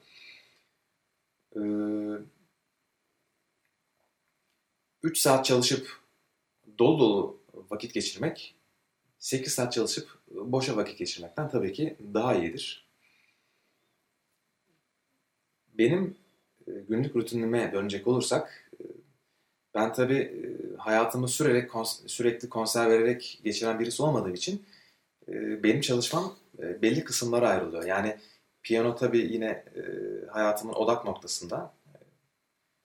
Gün kaybetmeden her gün başına oturmaya çalışıyorum. Tabii ara sıra aksaklıklar oluyor ister istemez. Çünkü yani okul var, eğitim öğretim devam ediyor, dersler var. Başka işler var yapılması gereken. Sonuçta bütün hayat piyanodan ibaret değil. Olmamalı da zaten. Yani tamamen piyanoya adanmış bir hayat ne kadar doğru birçok açıdan. Yani psikolojik açıdan, sosyal açıdan o bakımdan iyi dengelemek lazım. Ee, ben de dengeleme çalışıyorum elimden geldiği kadar. Ee, piyano çalışma dışında neler yapıyorum? Yani bir şeyler okumaya çalışıyorum vakit bulduğum ölçüde. Dersler var, derslere hazırlıklar, öğrencilerle yapılacak şeyler, planlar, diğer akademik çalışmalar. Yani bunlar dışında da e, yani gün içinde e, canımın isteyeceği diğer aktivitelere e, yöneliyorum açıkçası. Yani bu şekilde geçiyor vakit. Bir söz vardı. Kimin sözü o? Sadece müzikle ilgilenen müzikten de bir şey anlamaz diye bir söz var. Gerçekten o tespitini çok doğru katılıyorum. Ee, hani sadece e, piyano olmamalı bir insanın e, şeyinde hayatın merkezi. Neden? Çünkü piyano amaç değil. Piyano bir araç adı üzerinde müzik aleti. E sen şimdi ben şeye benzetiyorum yani belki kötü bir örnek ama e, enstrümanları e, silaha benzetiyorum. Öyle diyelim biz. E, dünyanın en gelişkin silahı bile elinizde olsa yani kötü bir benzetme ama e, böyle bile olsa bir değil mi? Ona cephane lazım yani mermisidir, şusudur, busudur. O ne? O işte hayattan sizin aldıklarınız yani yaşanmışlıklar. O olmadan e, kesinlikle hiçbir anlamı yok. Bilmem yanılıyor muyum? E, yanılmıyorsun. Çok doğru. E, piyano bu yani hayatta amaç olmamalı. Çünkü esas olan hayat. E, onun içinde yer alıyor. O bakımdan körü körüne her şey piyano olmamalı diye düşünüyorum. Tabii ki e, düzenli oturmak e, piyanistliğin gerekliliğinden e, bazısı yani gerekli şeylerden bazısı. E, icabında gün kaybedilir, e, vakit ayıramazsınız bunlar olabilir tabii ki piyano çalışma süresinde ama e, boşa vakit geçirmemek yani e, zamanı iyi değerlendirmek lazım. O bakımdan insanı huzursuz eden bence vaktini boşa harcaması olmalı diye düşünüyorum. Bir de tabii şunu da eklemek isterim. Piyano çalarken çok kişi şunu merak eder. Hani işte kolun yorulmuyor mu, elin kasılmıyor mu gibi şeyler var. Bunlar oluyor tabi. Ama tabi e, belli tekniklerle üstesinden gelinebiliyor. Fakat bence daha e, dikkat edilmesi gereken şey koldan ziyade e, bel ve sırt. E, çünkü e, uzun süre yani saatler boyunca oturur vaziyetteyken bele yük biniyor. O bakımdan e, piyano çalanların yani enstrüman çalanların genel olarak e, egzersiz yapmaları, sporu ihmal etmemeleri gerekiyor. E, çünkü bu yani enstrüman çalarken kullanılan kaslar, uzuvlar e, yoruluyor. E, yıprandığı için onları rahatlatmak lazım. E, ileride oluşabilecek sakatlıkları önlemek için mutlaka egzersizlere yer vermek lazım. Sporu da eksik etmemek lazım. E, hayat dışarıda yani piyanoya e, az önce dediğim gibi yani yeterince vakit ayrılmalı. Ama esas olan şeyleri de ihmal etmemek lazım. Bir e, biri söyledi bana ama doktor muydu bilmiyorum. Hani e, o kişinin söylediği de yüzde yüz doğru olacak diye bir şey yok ama bu mesela piyano taburesi olsun veya sandalye olsun, koltuk olsun. E, bunlarda oturmanın aslında sağlıklı olmadığını söylemişti bana. Çünkü vücudumuz böyle önce bir dik geliyor. Sonra belden aşağısı bir yere paralel uzanıyor. Sonra dizden aşağısı tekrar bu kan dolaşımı için iyi olmadığını bu eski hani bağdaş kurarak oturma var ya onun çok daha sağlık, sağlıklı olduğunu eski Türk evlerinde falan böyle söylemişti. Ee, sevgili Özgün sen şimdi bahsedince hani beden sağlığından taburede o geldi aklıma. Bir de şey çok doğru o söylediğin hani 8 saat boyunca verimli e, çalışmamak değil mi? Daha kötü zaman geçirip piyano başına 8 saat elde var sıfır. Ben bunu o kadar çok yaşadım ki Mesela işte konservatuar öncesi belki piyano çaldığım yıllarda böyle altı oktav, e, arpej, gam mesela çalıştığım zaman Hanon çalıştığım zamanlar hatırlıyorum. İki saat geçmiş. Bayağı da çalışmışım tamam mı? Fakat akıl tamamen başka yerde. Kafa başka yerlerde. Hayaller kurmuşum, bir sürü şeyler düşünmüşüm. Ne çaldığımı ben de bilmiyorum. E şimdi o çalışma yerine 15 dakika gerçekten konsantre olarak çalışmak elbette ki e, çok daha e, sonuç alıcı olacaktır. Ve bir soru daha, o soruyu bana sormuşlardı aslında bir zamanlar. Bir konserden sonra hatırlamıyorum orkestra mı koro mu hani ben şeflik yaptığım bir e, konserden sonra e, bir hayranım öyle söyleyeyim bana da hayran olmayı başaranlar var yani. Şey e, demişti bana konser sonrası böyle hani fotoğraf çektirmek falan isteyenler olur ya genç bir kız. Dedi ki hocam o yani yönetirken aklınızdan neler geçiyor o an? O an ne düşünüyorsunuz? Bu tabii piyanistler için de aynı şekilde geçerli. Piyanistlere de çok sık sorulan bir şeydir. Yani şahit oldum. E, piyano çalarken neler hissediyorsunuz? Gibi bir soru. Özgüncüm sen piyano çalarken sahi neler hissediyorsun? Şimdi piyano çalarken e, aslında her dönem ve bestecinin müziğine gerekli şekilde yaklaşmak lazım. E, bir kere hepsinde genel olarak e, güzel müzik yapmak amaç. E, ve anti müzikal olmama. Yani e, mesela e, klasik dönem eserlerinde formu ön plana çıkarmak. Orada çünkü sonatlarda çok önemli. Onun dışında çalışırken enteresandır. Geçmişe ait anılarım canlanıyor. Bunun sebebini bilmiyorum. Yani bir performans sırasında değil bir konser falan ama çalışırken bu şekilde oluyor.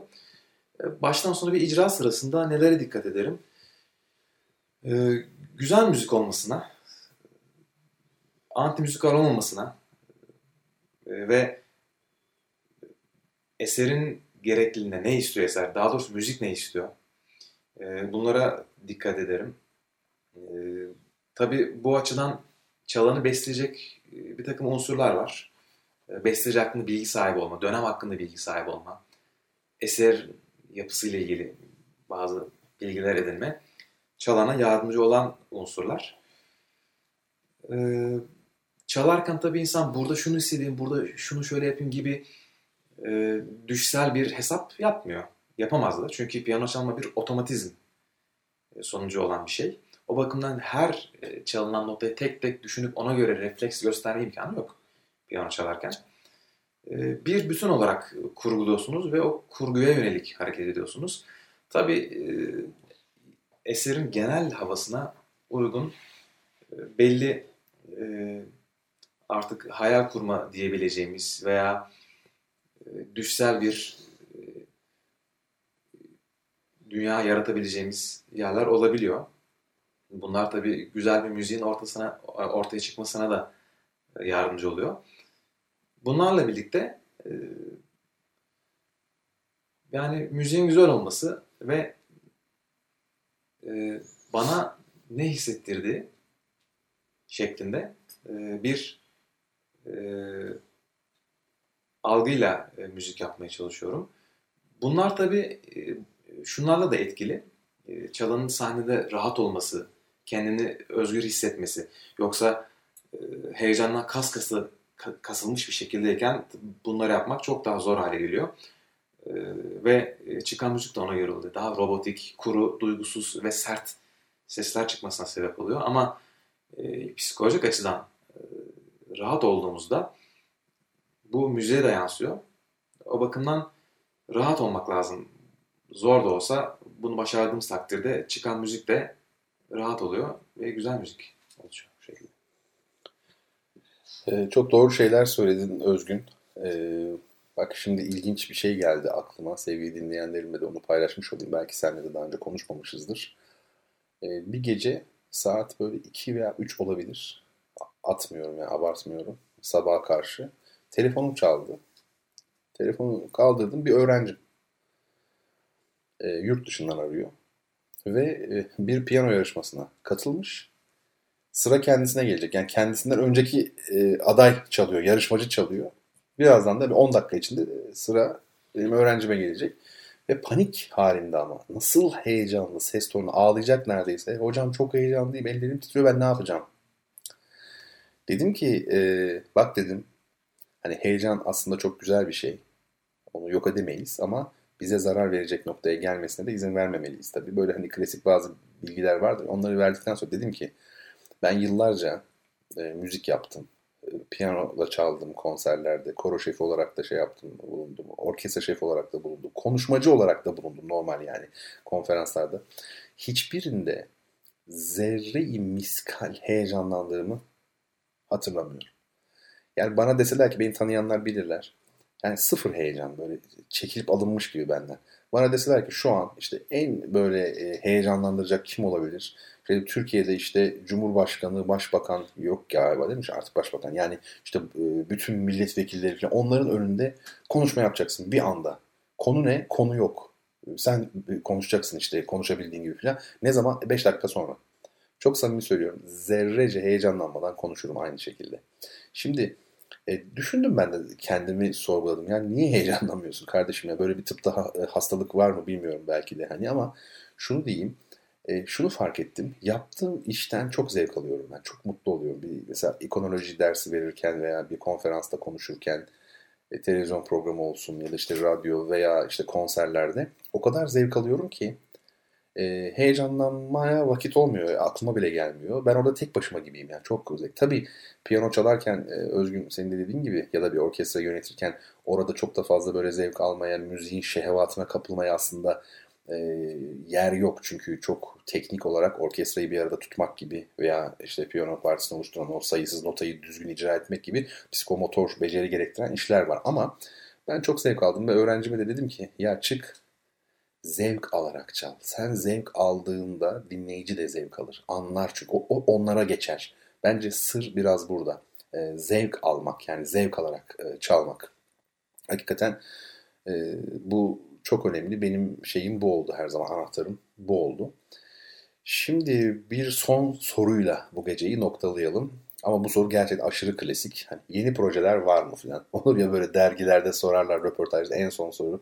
Yeni projeler var mı? Özgüncüm e, önümüzdeki dönemde hayata geçirmeyi, realize etmeyi düşündüğün e, projelerin, tasarıların var mı? E, efendim varsa bunlar neler? Bak mesela e, Ertuğrul Oğuz Fırat'ın bana bizzat hediye etmiş olduğu el yazısı, notalar.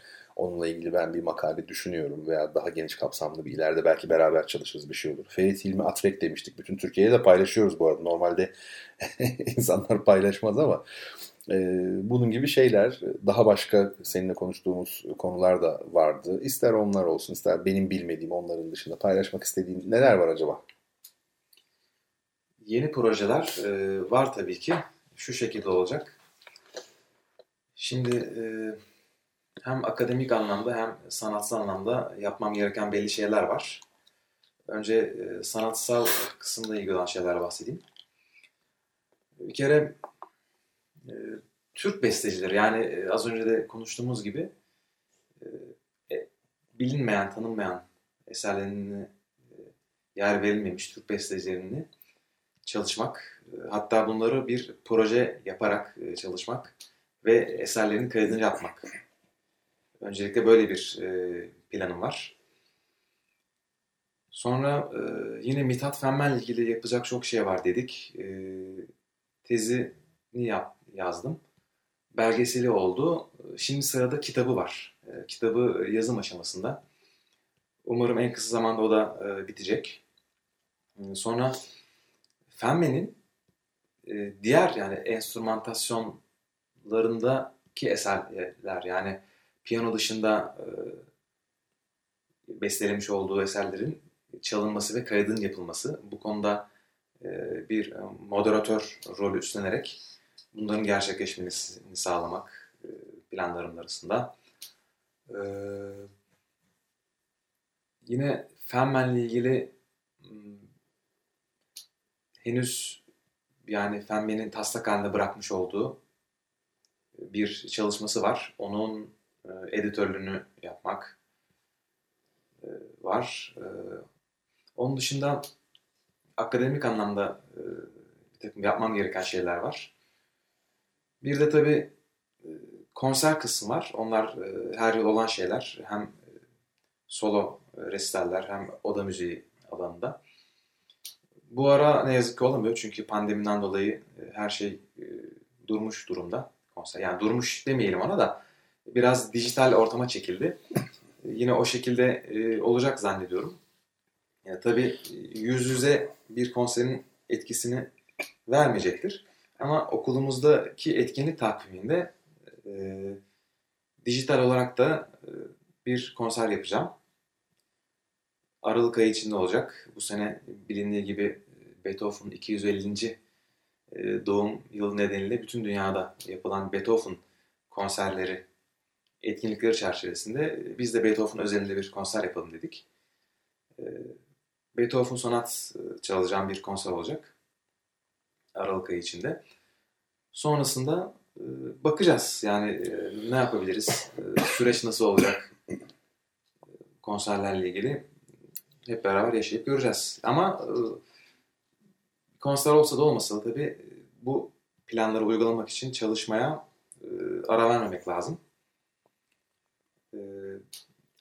Hem konser ağı hem de akademik anlamda bu çalışmaları beraber yürütmek durumundayım. Ee, yani yeni proje olarak bu şekilde planlarım var.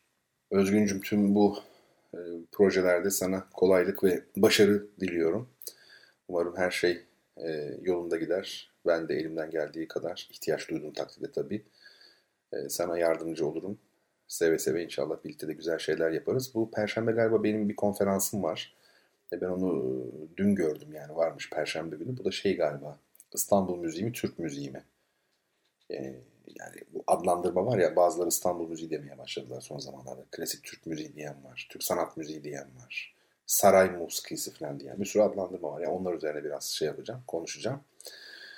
Ee, çok çok çok teşekkür ediyorum sevgili Özgün. Ee, kırmadın, geldin, sorularımızı cevapladın. Ben dinleyicilerimiz açısından özellikle yararlı olduğunu düşünüyorum zaten konuyla ilgili olanlar için istifadeye şayandır da onun dışında müzisyen olmasa bile, müziğe çok böyle yakın durmasa bile e, bir kültür, sanat insanının yaşamı Türkiye'de nasıl oluyor acaba? E, bu açıdan bakıldığında da e, son derece önemli. Hemen herkesin, bütün dinleyicilerimin ilgisini çekmiştir. Bence tekrar teşekkür ediyorum sana. Ben çok teşekkür ederim e, bu güzel davet için. Benim için çok keyifli bir e, program oldu. E, eğer program dinledilerse aileme ve eşime e, buradan selam gönderiyorum. Tekrar çok teşekkür ederim. Sağ olun.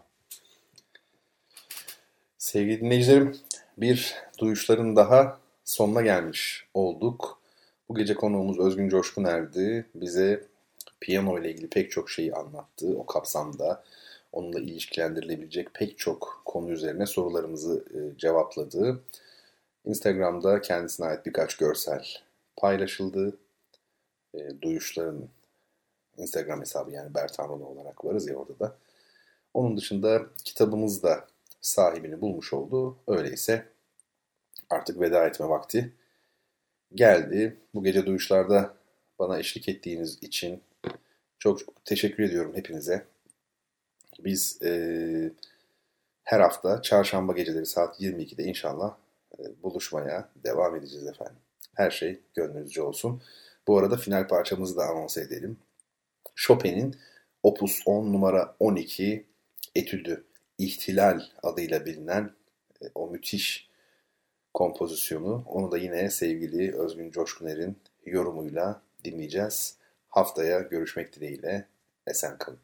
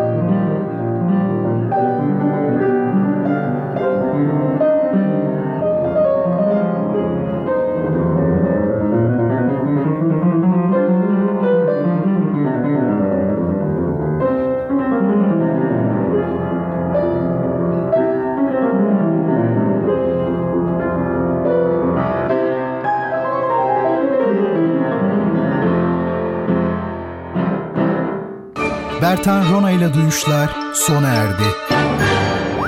Bu program hakkındaki düşüncelerinizi dinleyen et radyogercek.com adresine mail atarak bize ulaştırabilirsiniz. Dinlemiş olduğunuz programda ürün yerleştirme yapılmıştır.